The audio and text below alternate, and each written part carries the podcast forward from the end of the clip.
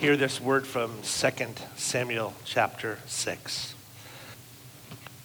David again brought together all the able young men of Israel, 30,000.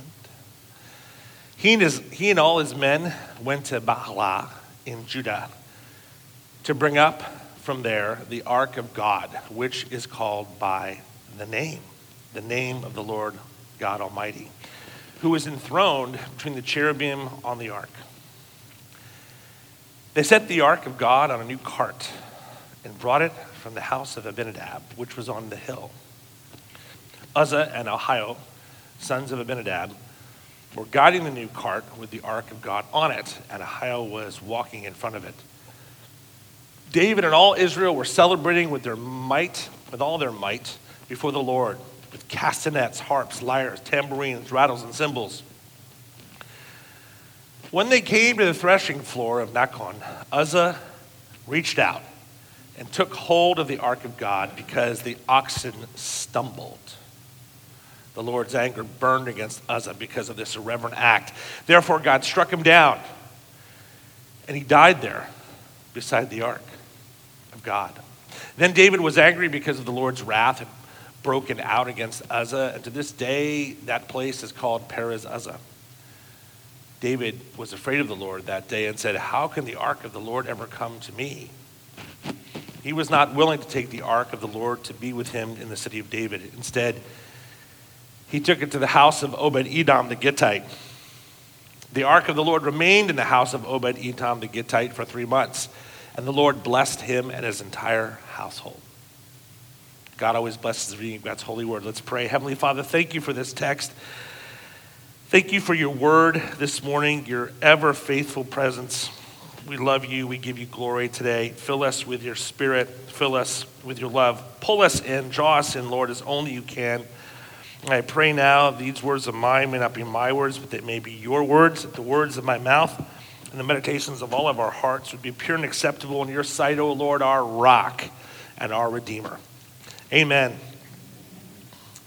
Well, I love driving through the Northwest in the summertime, anytime, but especially the summer you see the majesty and the beauty of the land.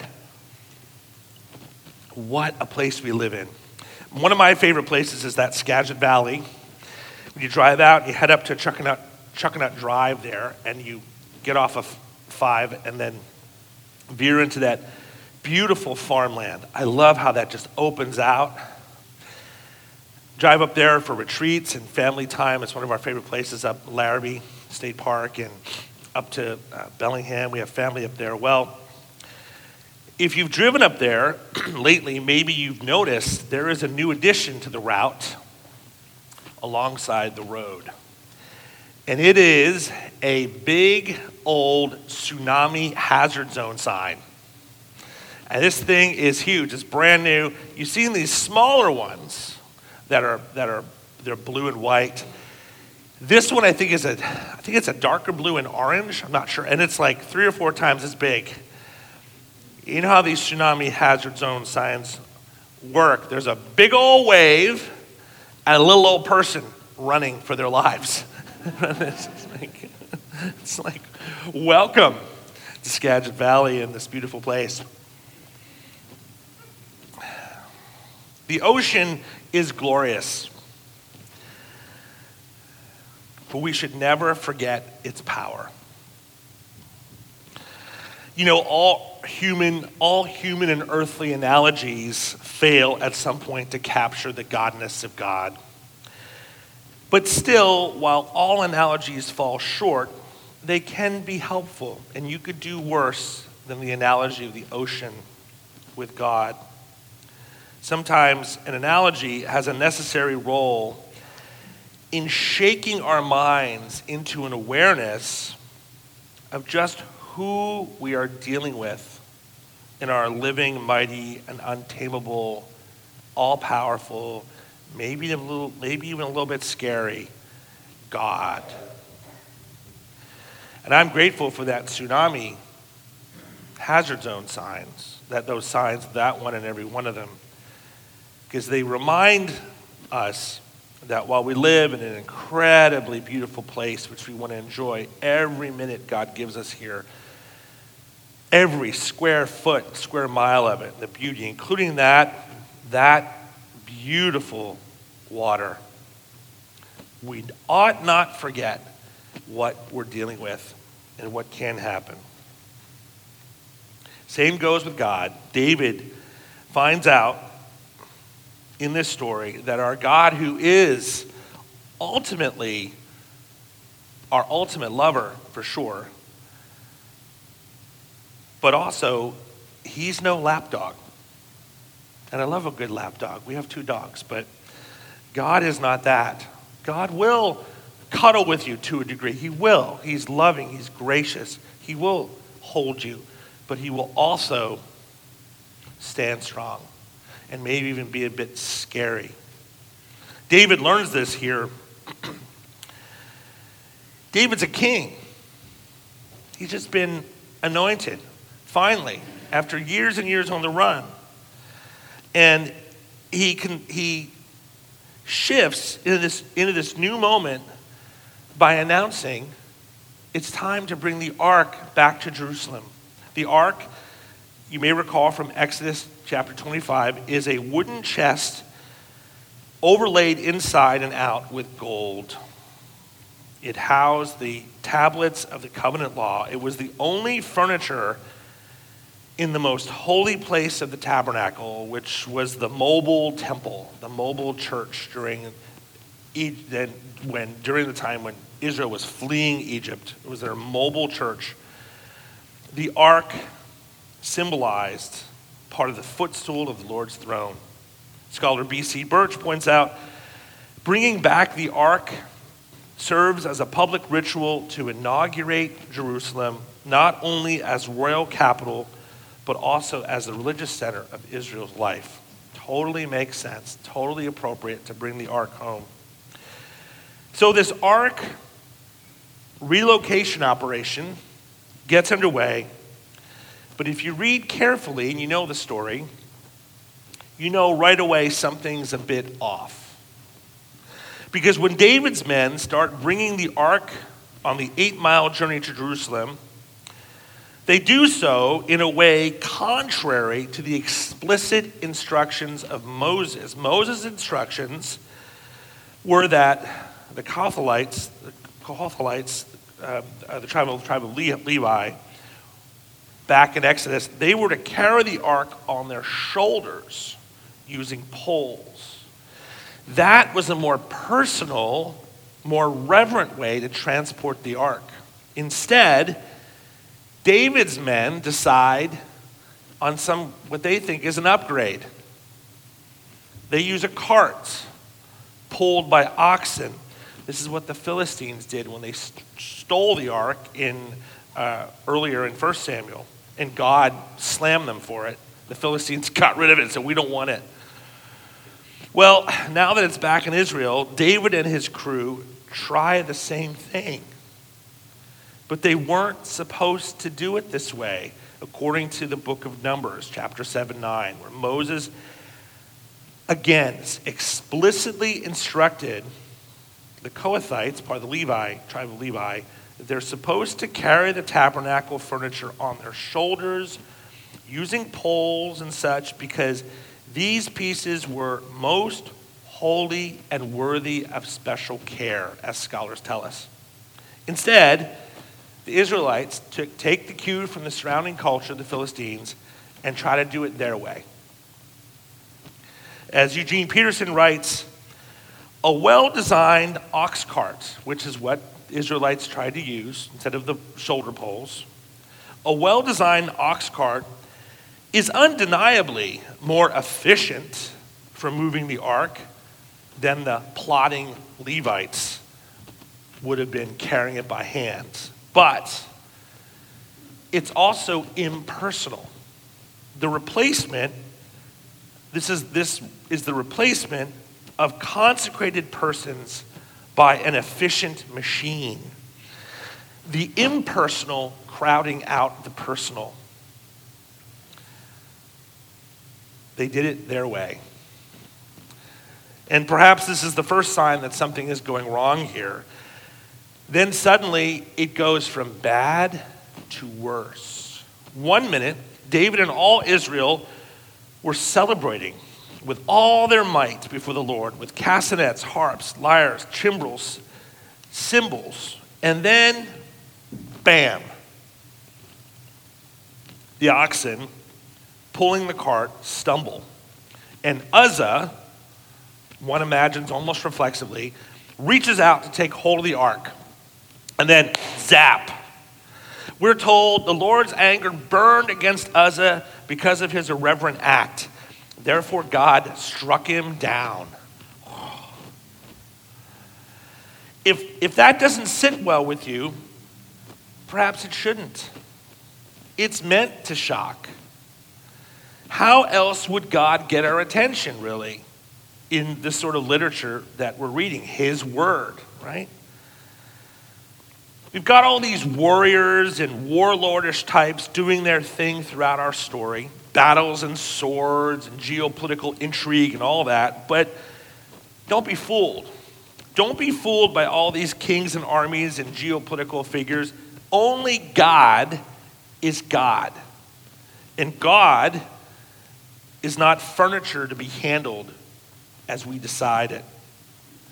As Eugene Peterson summarizes it, Uzzah is the patron saint of those who uncritically embrace technology without regard to the nature of God.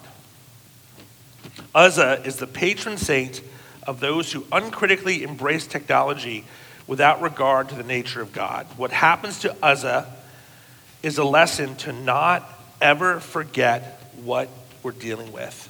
The Skagit Valley, that ocean, that sea is so beautiful, so gorgeous.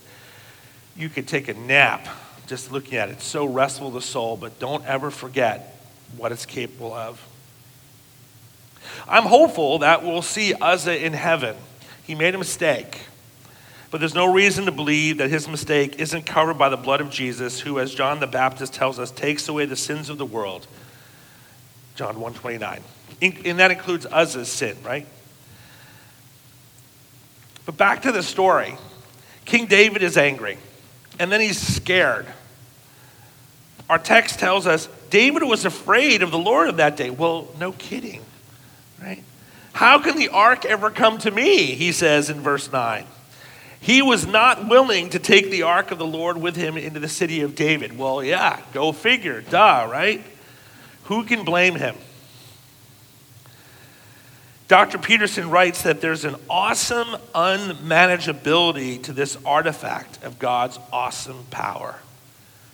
There's an awesome unmanageability to this artifact of God's awesome power, and so there should be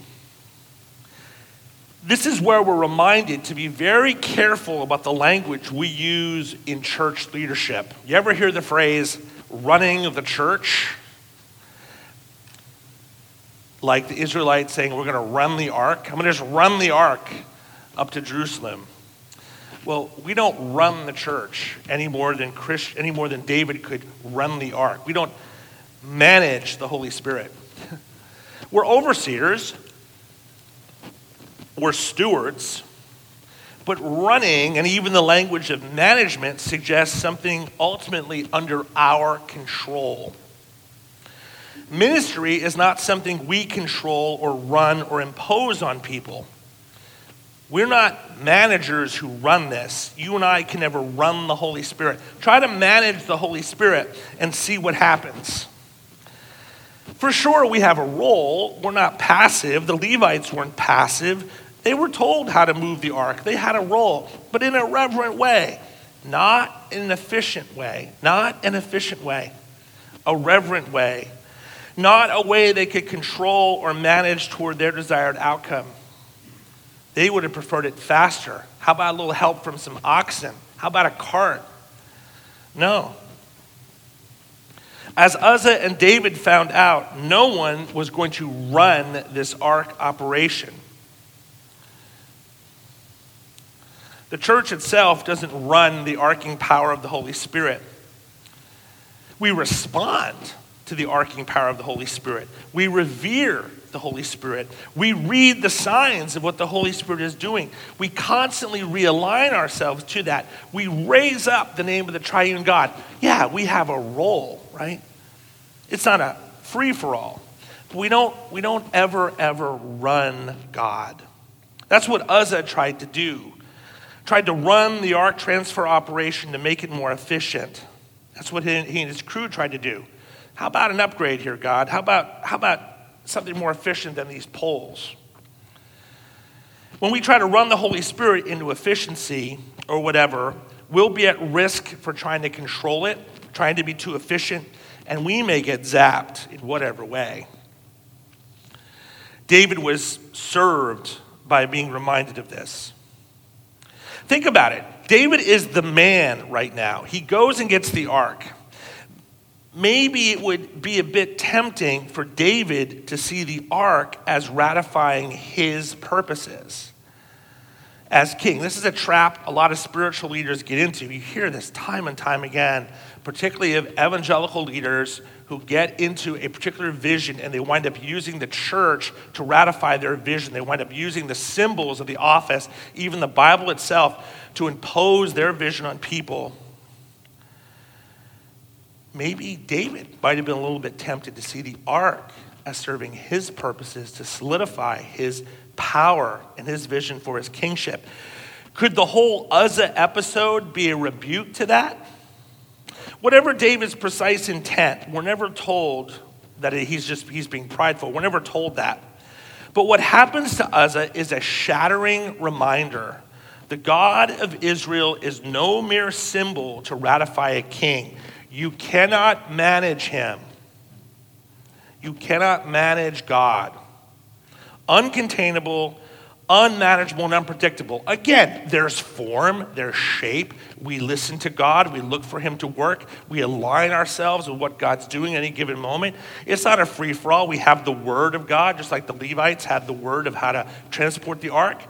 So it's not anything goes and anything anyone wants to anytime. There is shape to this, to how the God who is unmanageable has shown us how he works, for sure. But we are always and forever submitted to that, to the one who shapes us. That's what Uzzah and David and his crew lost here. They lost track of that. Maybe David needed to hear this. And hear it he does, because David was unwilling to take the ark at that moment. Instead, he took it to the house of Obed Edom the Gittite for three months. Can you imagine this in modern terms? A van rolls up to someone's house. Hey, Obed, I got something for you.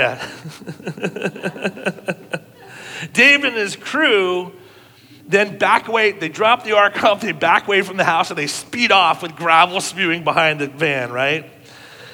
Put this scary ark thing of the unmanageable God in their rear view for, for a bit.